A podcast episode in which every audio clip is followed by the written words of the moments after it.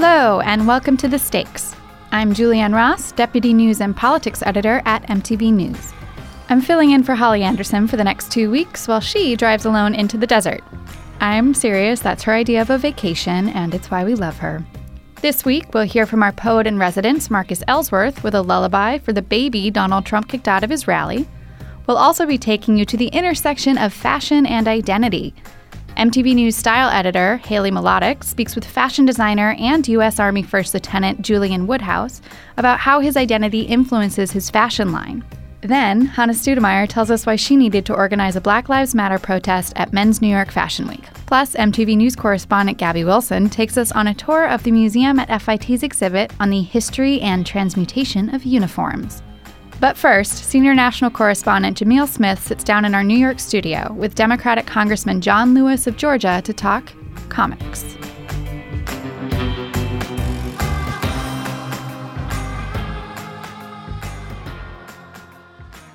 This past June, Congressman John Lewis of Georgia staged a sit in to force Congress to vote in favor of gun control measures. On occasion, Mr. Speaker, I have had what I call an executive session with myself. I wondered what would bring this body to take action? What would finally make Congress do what is right, what is just, what the people of this country have been demanding and what is long overdue? It's a question Mr. Lewis has been asking for over 50 years. In 1963, when Lewis was 23, he was one of the keynote speakers at the historic March on Washington, where Dr. Martin Luther King Jr. delivered his I Have a Dream speech. Lewis is the only one of those speakers still alive today. He was on the bridge at Selma, Alabama in 1965, when protesters tried to march for voting rights and were brutally beaten by state troopers a historic moment many say hastened the passage of the Voting Rights Act. He's 76 years old now, and he's still telling his story, this time in comic book form. Lewis and his two collaborators published the third installment of his graphic memoir, March, earlier this week, and they stopped by our MTV News studios to talk with our senior national correspondent, Jamil Smith. I'm joined here today by the creators of the March book series, and book three has just come out this week. Congressman John Lewis of Georgia is here with me. But thank you very much. Artist Nate Powell, who illustrated the book. Hey there, thanks for having me. And Andrew Aydin, who works in Congressman Lewis's office and is a writer of the book as well. Hi, thank you so much for having us. First of all, Congressman Lewis, I have to ask uh, this is the end of the trilogy and a long storytelling journey for you. How satisfied are you with the final product? The first time I pick it up, I kiss the book. because it is so complete, it is so whole, it is so moving. It tells the story. Some of it is really painful, um, but it's it's finished. It is finished, and it's my hope the generation yet to come will have an opportunity to read, digest this book, and use it as a roadmap. Mm. as a way to act, as a way to speak up and speak out and get involved and get in what I call good trouble, necessary trouble. What does that necessary trouble phrase mean? That when you see something that is not right, not fair, not just, you have an obligation, a mission, and a mandate to do something, to say something. You cannot afford to be silent gentlemen, I want to ask you the same question I asked the congressman. You're at the end of this journey too. You were along with him the whole way. So March Book One was the first book I ever wrote, mm. um, and it was the most terrifying process I've ever been through. Mm. Um, you have such a sacred responsibility when you touch John Lewis's story, when you touch the story of the movement. You don't want to leave anything out, but you have to tell a good story so that people read it and they're engaged and they don't fall apart with extraneous details.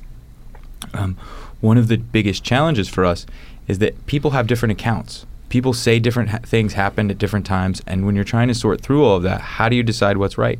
One of the great advantages we had is that this is the first set of books about this much time in the movement that had access to the primary documents. Because of the digital uh, changes in the last five or ten years, so many of the primary records were all made available online. And so when we had a question, we were able to actually go directly to the historical record.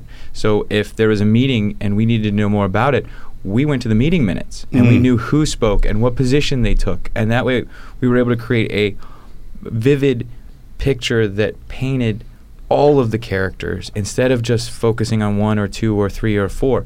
And then at the end, you have to ask yourself Am I showing everyone's contribution? Am I explaining to the reader and to the people who may be inspired by this exactly how messy and how many people had to contribute, had to go through pain, had to suffer in order for the society, for the culture, and for the movement itself to get to a point where they could um, make that great leap? And you know, now I, I, I look back on it and it's like 600 pages, and I mean, my 20s are over, and it's um, I, I I don't think I'll ever do anything more important than this. I want to get to the c- comic book form, and I'll start, Congressman, with the you know a different comic book that you read when you were about 17 years old, Martin Luther King and the Montgomery Story. Congressman, can you tell me what that you know what that book did for you, what effect it had on you? The book, Martin Luther King Jr. and the Montgomery Story, I read it when I was about 17 and a half or 18. It changed my life. I heard of Martin Luther King Jr. when I was 15 years old. I Right. heard of Rosa Parks. And I met Dr. King in 1958 at the age of 18. I met Rosa Parks, the drama of Montgomery. But the pickup of fun, a comic book, or some people used to call them funny books. I saw you were going to go there. uh, to pick this little book up, it sold for 10 cents. Mm. 12 pages or 14 pages? 14. 14 pages. I digested it. And it inspired me. It's, and I said to myself, if the people in Montgomery can do this, maybe I can do something. Mhm.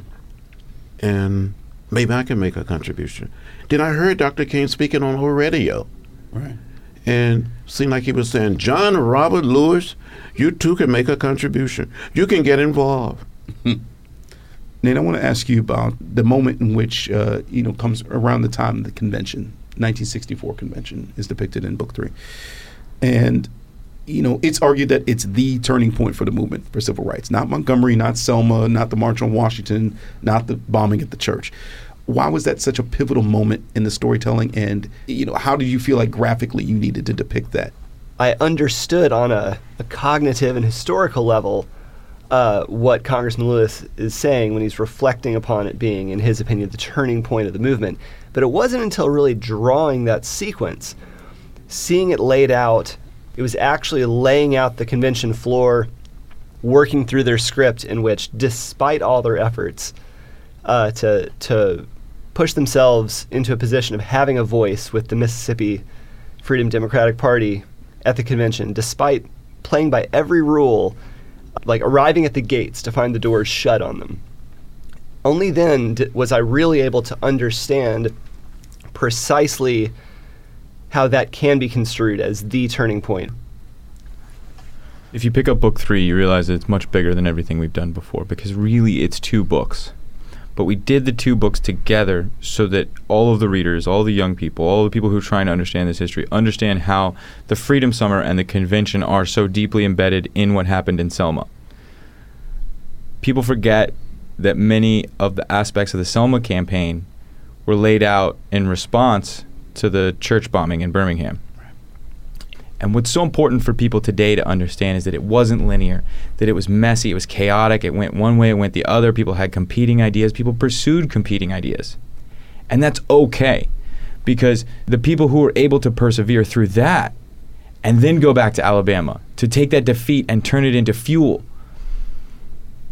they are ultimately the ones who built the new America mm. because they showed us what courage is and then had the courage to go to Selma. And we have to show how that played out because th- we're trying to dispel a lot of these. Uh, we call it the nine word problem. Most students graduate from high school Mhm. knowing nine words about the civil rights movement Rosa Parks, Martin Luther King, and I Have a Dream. And that's it. Right. And we don't want to just tell them who the people are. We don't want to just tell them what happened. We want to show the process by which it formed itself. A lot of young people, all that history taken into account, are opting not to vote in this election. Their, you know, their preferred candidate may have lost, and maybe they've lost faith in the government to address the needs of their communities. What, and I want to hear from everybody on this. I'll start with the congressman. What can they take out of these books? I think out of these books, young people can understand and must understand that we have success, we have failures, but we never gave up. We never gave in. We never became bitter. We didn't hate. We continue to press on. And that's what we're saying. There's some ups, there's some downs, and when you're knocked down, you must have the capacity and the ability to get up and keep going. First time I got arrested, I knew somehow, in some way, we would succeed. To go on a freedom ride, to be beaten and left bloody and unconscious, to be beaten on that bridge in Selma, mm-hmm. have a concussion. I thought I was going to die on that bridge. But somehow, in some way, I live to tell about what happened. And I've seen some of the fruits of the labor of so many people. And people must understand that you cannot give up. You have to be persistent and keep pushing and press on. We were singing a song on that bridge as we crossed that bridge. And we would finally march from Selma to Montgomery, pick them up and lay them down. And I think March is saying in effect, pick them up, lay them down, and march on. Mm-hmm. Gentlemen? Well, I, I guess I'd like to speak from the context which sort of lent me uh, part of my social conscience as a teenager and also the means by which to express myself. I come from the underground, you know, do it yourself punk rock subculture, and it has deeply influenced my life. Uh, as we've all grown into and through our 20s, our 30s, our 40s together, um, you know, typically sort of populated by a lot of folks on the far progressive left, along with like real and armchair anarchists and socialists and disaffected libertarians. I, I feel like I've I've lost a little bit of patience for the recurring arguments against voting itself uh, but particularly with the last five years of work on March, my patience gets a little bit thinner each time. I'm like, boo hoo. Like, parts of mainstream politics are a sham, they're a game. Do you understand? You, for most of you, you just have to get up you're, and make sure you're registered and then go take 45 minutes and uh, you know hopefully do a little homework before that and figure out what's good for your town your neighborhood your state boo hoo at your disillusionment with the process. Like, there's very real blood spilled for you to be able to spend your lunch break casting a vote that may or may not directly affect you, but definitely directly affects millions and millions of other people who are your neighbors. I say from time to time that the vote is precious, it's almost sacred. It is the most powerful, nonviolent tool or instrument we have in a democratic society, and we must use it we're now on the verge of potentially electing the first woman as president of the United States. I, maybe you, you guys are not the ones to tell this story, but there should be, you know, one would think, a story told should Secretary Clinton win the election about the women's struggle for these similar kinds of rights. I want to ask intersectionally how, you know, women obviously play a major role in March. I want to ask more about like you know, what, how do you feel like that story should be told? And frankly, should it be a comic book? Um, if I'm totally honest, there's an annual that comes out by the Comic Book Legal Defense Fund that's going to come out on election day, and they asked me to submit a short story. Nate's actually drawing the cover, and the story I chose to write was the story of Victoria Woodhull, who was the first woman to run for president in 1872, and she was the first woman to own a brokerage on Wall Street, and she was also the first woman to uh, her and her sister actually co-owned a newspaper in New York City. And so when she's running for president, she's got this preacher in um, Brooklyn, I believe, who was chastising her for um, saying, you know, this free love and, and women's rights, it's, it's hogwash, but at the same time was having an affair uh, uh, with another man's wife. so her paper printed it. And as she's running for president, they arrest her and put her in jail. And she's, this is four days before the election, and she spends election day in jail. So the story I wrote was her experience, just those, there's four pages, I didn't have a lot of room, but was her arrest and what it was like for her to first go to jail. Just a small moment. But it raises this unbelievable historical parallel where every time a woman has run for president, every time she's pointed out the hypocrisy of men, they've tried to throw her in jail. Lock her up, lock her up. Congressman? Even in civil rights movement, there were so many unbelievable women. They never, ever received the credit that they should have received. They did all of the, and I cannot say it, they did all of the dirty work, hard work. Some people think that Martin Luther King Jr. idea was to have a boycott.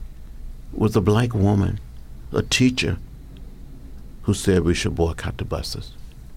You had people like Fannie Lou Hamer, the Delta, Mississippi. Some people know Rosa Parks, they know Daisy Bates in Arkansas. Mm-hmm. Were Ruby Doris Smith, Diane Nash, countless individuals, Septima Clark, doing all of the work, paving the way. And maybe, just maybe, there should be a graphic novel dealing with the contribution of the women of the civil rights movement. to tell their story, the pain, the hurt. They raised the children. Some are working as maids, but when they left those kitchens, those homes, they made it to the mass meetings. And they put their bodies on their lines also. Well, you have your next assignment, gentlemen. On it. Thank you very much, Andrew, Nate, and Congressman Lewis.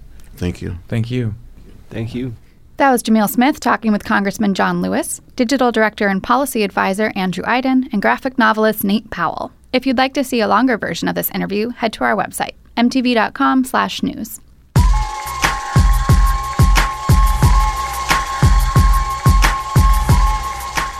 The men's version of New York Fashion Week happened last month, giving a forum for young upstart designers to vie for the spotlight alongside a few bigger names like Theory and Tommy Hilfiger. One of those upstarts is Julian Woodhouse, a 26 year old first lieutenant in the United States Army and the head of his own label. Our style editor, Haley Mlotek, called Julian in South Korea, where he's stationed, to talk about how fashion intersects with his identity. How do you find that fashion impacts people's lives? I guess I go back to how it impacted my life. Fashion, I think, the clothing that you wear on your back is just it's a it's a way, one small way that you can express um, in a visual way how you feel on the inside, your confidence, um, you're having a good day, a bad day. Um, it could be the way that you see the world, the way that you see your position in the world. Um, and I think I think it just kind of brings whatever you have in the inside outward. Hmm. That's especially interesting considering your work in the military, which is so tied to the uniform. Were you influenced by the difference that you experienced in the times you were wearing the uniform versus maybe when you were, you know, dressing to go on doses? I guess so. Yeah, it's um, the uniform for me has an interesting effect. So I think whenever I, I do pull inspiration from the uniform, I would say it's more so in the way that a person appears in a uniform. The uniform is designed, and we're kind of socialized into this culture, this army, this military culture, to exude confidence. To it's called command presence, and um, the uniform definitely does a really good job of doing that. I think that when it comes to the clothing that I that I design, I think that that is definitely tied to that. I think the clothing that I design can make someone feel more confident or make someone appear more confident. But then I always tie in a lot of normal basics, I guess mm-hmm. you could say, that really speak to more of the subtle parts of our personalities. Like I just want to go outside and, you know, like go get a coffee or something around the corner. Yeah, of course. No uniform required for that.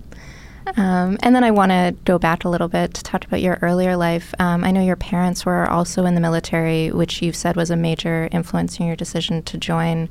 Um, are any members of your family in fashion as well? Uh, no, there, there's I have no one in the industry, but I did learn a lot from my parents when it comes to fashion. Both of my parents are very big fashion people, personally, of course. Just like you know, like normal parent rules of you know, like dress, you know, for the occasion, or you know, look like you come from a good family, or let's like make sure you like people can see that we take care of you when you leave the house. Um, but beyond that, I think that my mother definitely has such an amazing way of putting herself together. I mean, like this is the kind of woman that wears silk PJs to bed like every single night, and like the same with my dad. Like my dad has got hundreds of shoes and matching suits and everything, and you know that was definitely a large part of my childhood. Um, do you personally associate fashion with sexuality or gender? Mm, I don't think so. I think I'm. I think I'm beyond that. I kind of. I mean, when I am designing for Woodhouse, I definitely try to stick to just menswear. And, like, definitely, I, I mean, I think the one thing that I always do is I use overall the core of Woodhouse takes inspiration from women's wear as far as like fit and style philosophy is the two the two terms that I've kind of coined and I reduce it to just options and different cuts, and different lines, and different things and different effects that clothing has on the body, and then I use that in menswear. Hmm. Because I think that there are a lot more, there's a lot more utility, emotional utility, as well as physical utility for women's wear than there is for menswear. And so I just try to add that in. So I guess if there's anything to do with gender, I guess that would be that would be it. Yeah, I know. Um, you mentioned to the New York Times that you weren't looking to push men out of their comfort zone, but you think that they're looking for something more directed. Um, is that direction tied to, as you say, emotional utility more than just practical function? Exactly. Yeah, I definitely. I mean, clothing already fulfills a, a physical function. I think there is definitely a utility with having clothes on your back. Um, that's pretty simple. But I think, I think men are ready for something else, but due to maybe I don't know how volatile the fashion industry and the market can be as far as finances are concerned and you know like I think that's the number one reason why the market just continues to give men what they know they will buy Mhm. as opposed to giving them something that they're not sure if they will buy. And I think that with Woodhouse I try to I mean I'm a fashion designer. I'm, I'm running my own business. So, I mean, of course, that is something that I take into account for every single collection. But I also try to um, do my research on trends, do my research on what's changing, do my research on how menswear is changing and how the interest in menswear is changing through like social media um, or what we see on the television or what we see on fashion shows and things like that. I think the reaction is very strong from men on Men's Week all around the world. Yet I still go shopping and I end up, you know, looking for something that could be unisex in the women's section just because menswear hasn't caught up yet. That's very true. I think it's um yeah, it's probably too early to say anything conclusive, but androgyny has always been code for masculine. I think it's only very recently Yeah. that androgyny in fashion has started to like explicitly pull from women's wear. Um, do you think it's like that's just like because of oversaturation in the market? Like women are more of a point of interest as consumers, um, or does it speak to some sort of conservative ideals? I think that it pulls from both, actually. Um, I think that um, it has to do with how we're cultured, um, how we're socialized, um, men and women differently. Um, I think it has a lot to do with history. I think it has a lot to do with how, um, like, social acceptance with, or this, I guess, social history. It's more accepted for women to care about what they wear on their back than for a man to care about what he's wearing on his back. Um, and we're definitely seeing a huge change in that. Um, and I mean, I mean, I live in Korea where men wear makeup, and you know, like care endlessly about their image. It does nothing to their masculinity. Um, it just is their physical appearance, and they take a lot of effort, um, or they put a lot of effort in how they appear. Um, and I think that that's definitely something that is happening. It's starting to change a little bit, which is really nice. I think. I think it's time for men to also have the option to, you know, put something on that's a little more eccentric and not have to sacrifice their masculinity for it. Absolutely. Thank you again so much for speaking with us. Definitely. Thanks for calling. That was MTV Style editor Haley Mlotek in conversation with fashion designer and First Lieutenant Julian Woodhouse. The Men's New York Fashion Week shows took place right after the killings of Philando Castile and Alton Sterling. While attendees made their way towards the runway, they were greeted by a small group of silent protesters, wearing black shirts with the names of those killed by law enforcement and holding signs that said Black Lives Matter. Hannah Stoudemire, a Lanvin men's store worker, organized the protest. Haley Mlotek sat down with Stoudemire in our New York studio to learn more about the protest and how the fashion world is addressing Black Lives Matter. Hi, I'm here with Hannah Stoudemire. Hannah, thank you so much for joining us today. Thank you. I appreciate it. Um, so during the New York Men's Fashion Week, mm-hmm. you staged a Black Lives Matter protest. Mm-hmm. Tell us about your decision to stage that. So that protest has been on my mind for about two years. Um, originally, I got the idea when Tamir Rice was killed in Cleveland. That one really hit hard, and it surprised me on how tough I took that and how I grieved it because I didn't know him personally, but you know, I'm I'm if it happened anywhere, I would still. He's a, he was a little boy.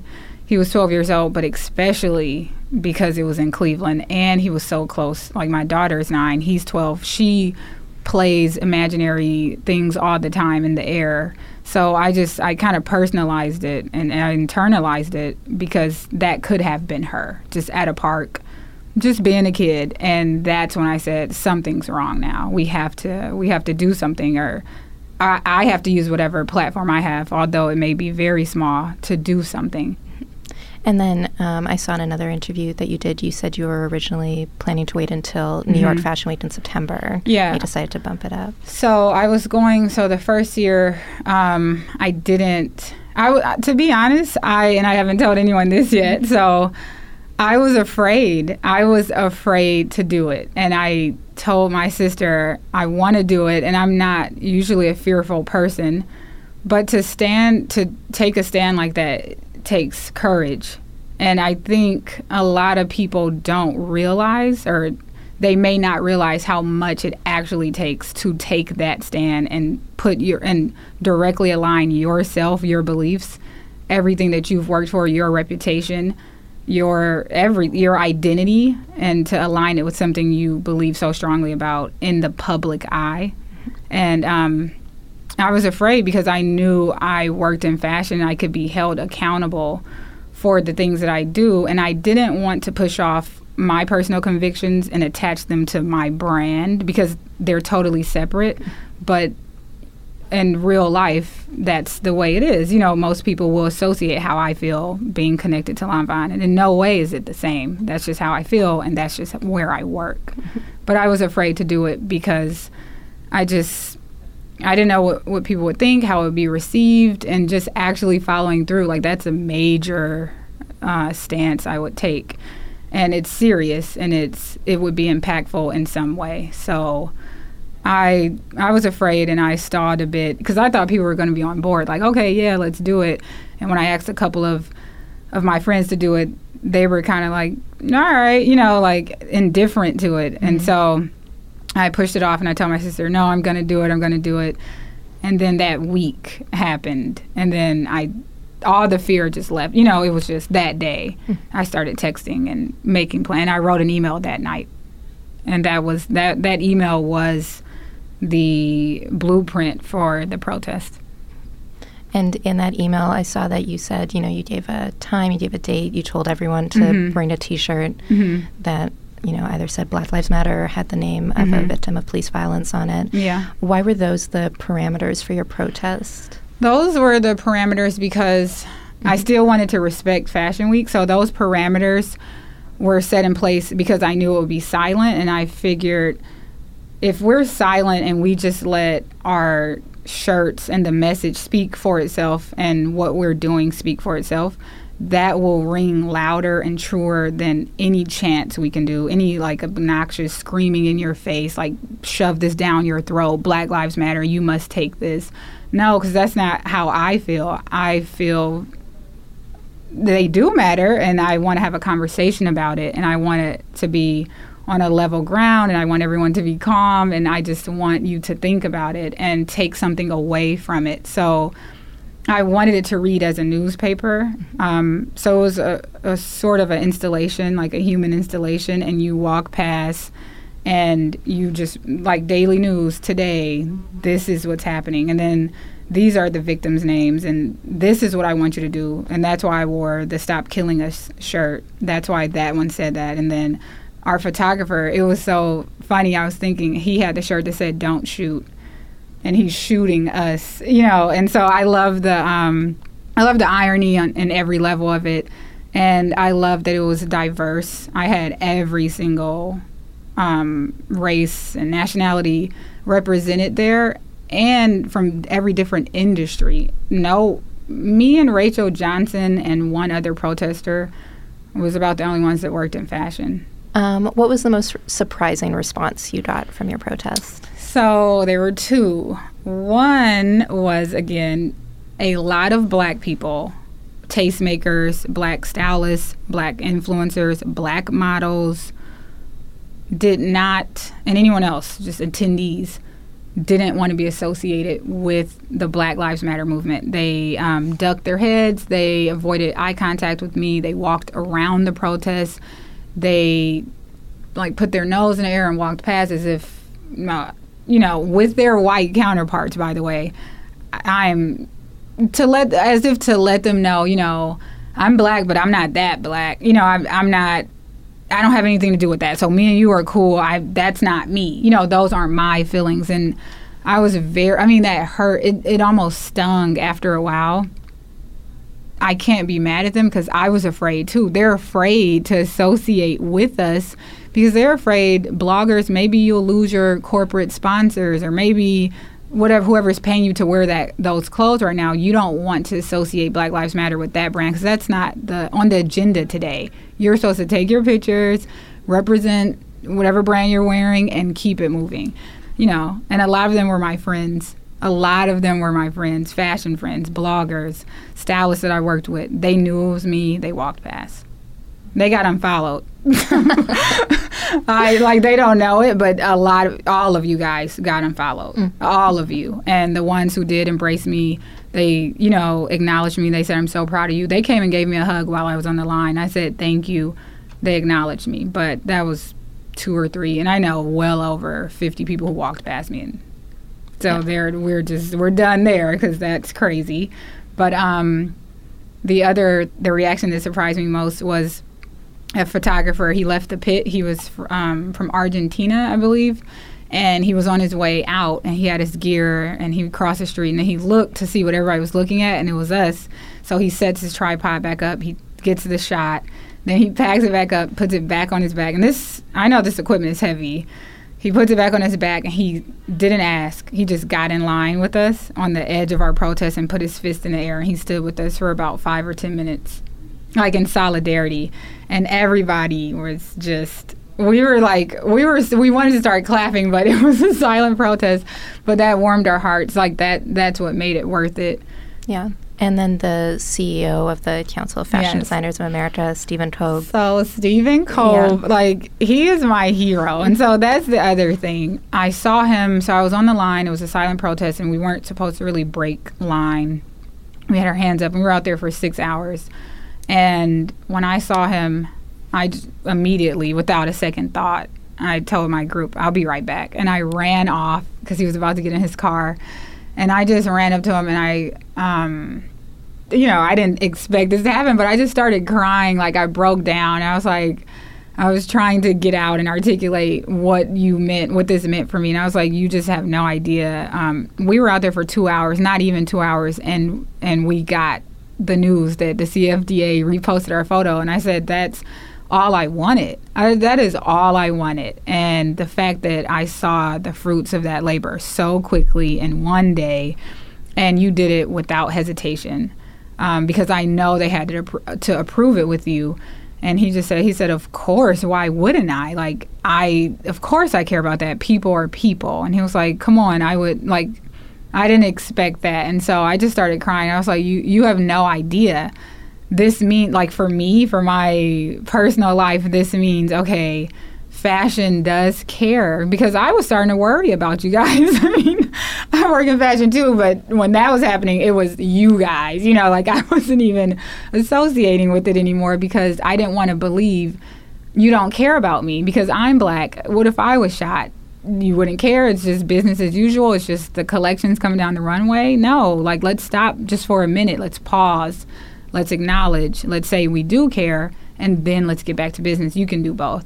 Um, and you've said that you're planning to do this again for New York Fashion Week in September. Mm-hmm. Um, have your plans changed at all, knowing that the CFDA is supporting you? Are there other um, people you're looking to reach? Yeah, I am. I'm looking to reach some uh, a few designers and to be have it to be a bit more creative. I don't want to take away from the the overall, you know, point of Black Lives Matter. I don't want to get away from that at all, but I would like it to be more inclusive and to see black people actually doing more in the industry. So I have my plans and I'll I'll keep those plans and I'm not I can't really disclose what they are because a part of the movement, and it's titled "Stop Talking, Do Something." And really quick, just to go back, that's why it was a silent protest because so many people were talking, talking, talking, putting up memes and everything, and saying they're waiting for the next Martin Luther King Jr. to come.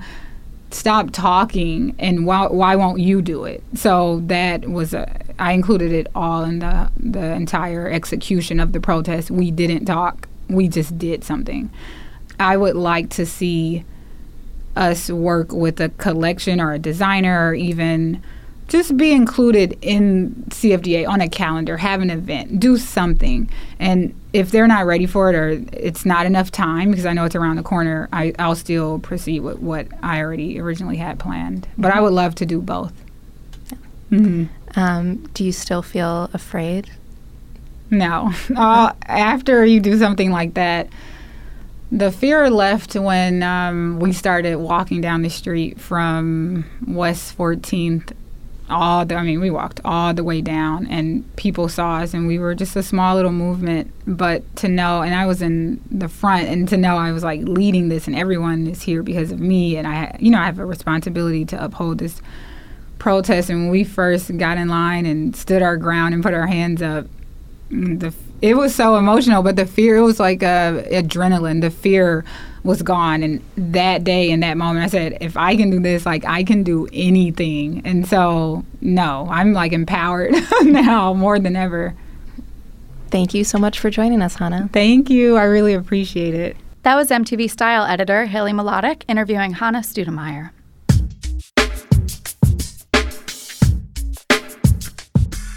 Earlier in the show, we heard from designer and Army man Julian Woodhouse about how being in uniform inspires his collection. We wanted to dig a little deeper into the world of uniforms and their connection to fashion. Luckily for us, the museum at the Fashion Institute of Technology has an exhibition up and now until November 19th called Uniformity. It takes a look at the history of certain types of uniforms and how they have an impact on everything from high fashion to what we wear on an everyday basis. MTV News correspondent Gaby Wilson took a visit to the museum to speak with Emma McClendon, assistant curator at FIT, who started off by explaining what draws her to uniforms in the first place. I personally have always been very interested in uniforms. I think the dichotomy between fashion and uniforms is pretty fascinating. I think they give a really unique window into social life and how culture reacts to clothing. And so when I was in the collection, I re- started to realize, particularly as I was working with our menswear collection, how strong our holdings of actual uniforms are. And from there, the concept just evolved. Once I knew we had the basis in our collection to actually create the show, then it just went very fluidly from there. I'll take you guys to the back. I think one great area to talk about with military uniforms is camouflage. It's something we're seeing a lot in fashion in the last couple years, and it's also pretty unique, I think, to military uniforms and where we are with military uniforms. So we've got this great platform here, cross section of a lot of different types of camo. Um, camouflage is, of course, the ultimate example of a military uniform being designed to blend in, right? So it really is a product of guerrilla warfare becoming such a big aspect of conflict during the 20th century. And it's first developed by the French during World War One, and originally camouflage was actually hand painted onto uniforms. I've heard that supposedly the hand painting was also designed so you could wash it off at a moment's notice if all of a sudden you needed to pose as a civilian, wash off that really distinctive distinctive pattern. Of course, we all are familiar with the kind of abstract splotches that make up camouflage. They're really designed as an optical illusion. They, of course, appear on uniforms, but also on equipment, etc. What we have on view in the center of the platform is a great example of what US military forces wore during World War II.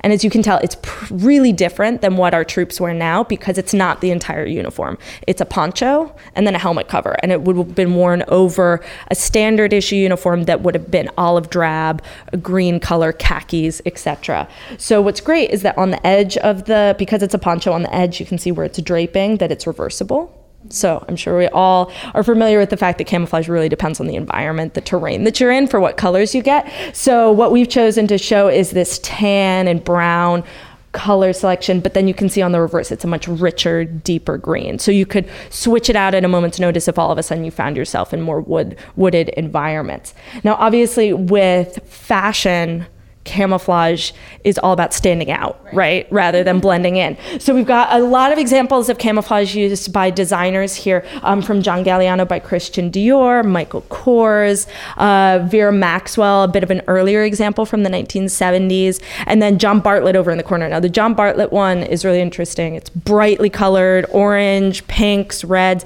and also if you look really closely, you'll notice the print isn't actually abstract splotches. Instead, it's the silhouette of dogs it's actually his own dog named Tiny Tim, who's three legged. So it's a very whimsical, fun take on this hyper masculine, very also powerful, strong print. You mentioned that camo is a thing that's um, used by fashion a lot that comes from military uniforms. And I think that other aspects of military uniforms are uh, used in high fashion often too, like with epaulets and how those things are structured. Why do you think that military is so frequently referenced in uniform aesthetic fashion? Uh, I think there's a couple reasons. There's, you know, obviously with anything in fashion, there's so many different factors going into it. Military uniforms are really designed to convey power, authority, strength, and I think that this this effect as a design strategy is really appealing to a lot of designers. They want to endow their wearers, their collection with a similar kind of authoritative look. And so it very kind of naturally flows out of military uniforms. I also think a big factor into thinking about how military uniforms have become part of just everyday clothing, whether it be high fashion or what you and I just wear on an everyday basis on the streets, is also about the counterculture movement, particularly of the mid 20th century, the 1960s, early 1970s. During that time, a lot of people would go to Army Navy surplus stores, buy actual surplus military gear, and wear it as a form of protest. So this is where we get flared jeans, the army field jacket, even pea coats becoming a big part of just everyday basic clothing and that basic wardrobe that we were talking about. And it's during that same period we see big designers like Yves Saint Laurent particularly engaging with that aesthetic and creating couture versions of it. So I think that's a really important factor, and particularly with camouflage. You know, camouflage and its entrance into high fashion is coming straight out of street style. It's coming straight out of that moment when you know whether it be the punks or the hippies were buying camouflage fatigues, wearing it, deconstructing it, making making it their own as a really strong aesthetic statement, which of course carries on through the 80s and into the 90s. And that's where we see designers like John Galliano using camouflage as a key element of his 2001 collection. It's very much coming out of that moment where he was in school, where he was really kind of formulating his style during the 1980s, camouflage being such a big part of street style at the time. Um, you're seeing quite a lot of camouflage coming out of hip hop style mm-hmm. right now as well. And I think that what you're saying really speaks to that ch- kind of trend. Uh, hip hop having a lot of brushing up against mm-hmm. military and mm-hmm. police in particular. Um, do you think that uniform in military gives too much authority? I would say no, only because that's what it's designed to do. That's always been what it's historically designed to do. I think where we get into the problem of the militarized look is in police uniforms. Mm-hmm. And we actually do have a police uniform on view that we can talk about as well, because it's modeled immediately after naval uniforms. Mm. It looks completely like them. It looks almost identical to naval uniforms we have on view here. And police uniforms were very consciously designed when modern police forces first formed in the 19th century. They were very consciously designed to look like military uniforms. Mm. And so obviously today with the debate and all the discussions going on about policing and police brutality, etc. It is somewhat problematic to think of this militant force mm-hmm being out there on the streets with civilians. Because I think the point is with military uniforms, technically speaking, they're not designed to engage with civilians. They're designed to engage with other military forces. So, in my mind, the notion of the strength, power, and authority isn't as problematic there. Where it becomes problematic is when you have the police wearing full militarized SWAT gear mm-hmm. and being up against unarmed protesters. Right. That's where it's problematic. And I think that as we go further in and be, continue to discuss this in mainstream culture, that we might see the police uniform kind of start to shift. Yeah. We, it might end up having its own kind of evolution in relation to that. Yeah. Do you have any idea of what that might look like? Because it's such a strange thing to have to balance, mm. right? Having a physical authority right. but not being overtly oppressive. Right. I you know i i'm not sure what what look it would take. You know i do think that there is a certain element to the fact that police uniforms are incredibly important within the overall history of uniforms because they really were the first professional uniforms that we saw out on the street during the 19th century, they really were designed to instill social order, which I think is an important aspect of policing. But obviously now there's so much else going on and so such a bigger debate that maybe we will see it start to change. Maybe it will cross over more towards what we see people wearing in more work environments, professional environments, but that remains to be seen. I think that's really interesting. And I, these things are so familiar and mm. they're so integrated into our everyday wardrobes that you kind of forget that they come from this very like practical right. and specific Ab- space. Absolutely, absolutely. And hopefully that's a kind of takeaway that people have from the show is just no matter which uniform they're looking at, it gives them food for thought about something that they maybe just engage with. I think with uniforms, we're so used to letting them fade into the background. They're sort of invisible but omnipresent. We're trained, just socially coded, to kind of let them go unnoticed until we need them, right? That you kind of are subliminally aware, but you're not really they're almost engaged. They're almost fixtures in our environment, like a yeah. lamppost or like a right. Absolutely. and so, getting people to kind of think about the history behind that, think about even what they're doing mentally when they see these pieces. You know, we have right at the front of the gallery a fireman's uniform. Doesn't say anything on it the way, but everybody immediately knows it's a fireman's uniform because of the hat. Right. And I and I point out, of course, to students. You know, we have elevators here on campus, and in the elevator there's a button and it just has a fireman's helmet on it. It doesn't say help. Mm-hmm. It doesn't say fire. It doesn't say any of that. You know exactly what it is because so much of uniforms is about carrying information, right. carrying it very obviously, carrying it through shape and design thank you so much for walking me through this exhibit. It's really one. I wish we had even more time to go painstakingly through each outfit because I would love to spend the rest of my day here. That was MTV News correspondent Gaby Wilson speaking with assistant curator Emma McClendon at the museum at FIT.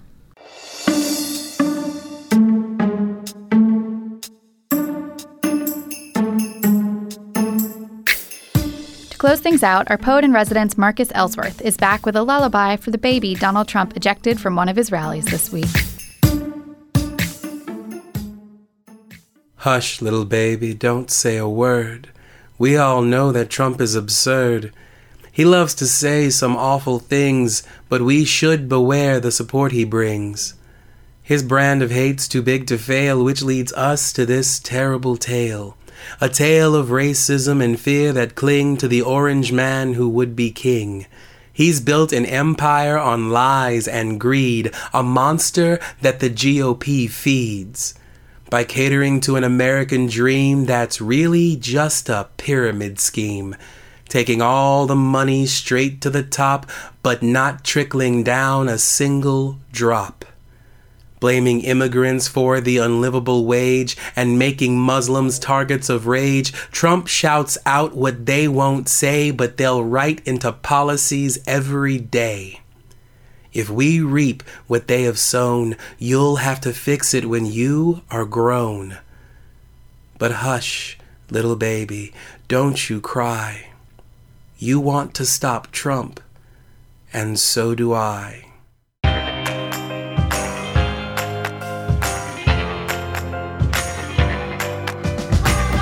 That's the stakes for this week. I'm Julianne Ross, Deputy News and Politics Editor at MTV News, filling in for Holly Anderson.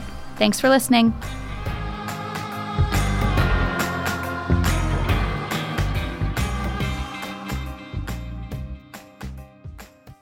This episode of The Stakes was produced by Michael Catano, Mukta Mohan, and Kasha Mihailovich for the MTV Podcast Network. Follow us on Twitter at MTV Podcasts and subscribe to this and other MTV podcasts on iTunes.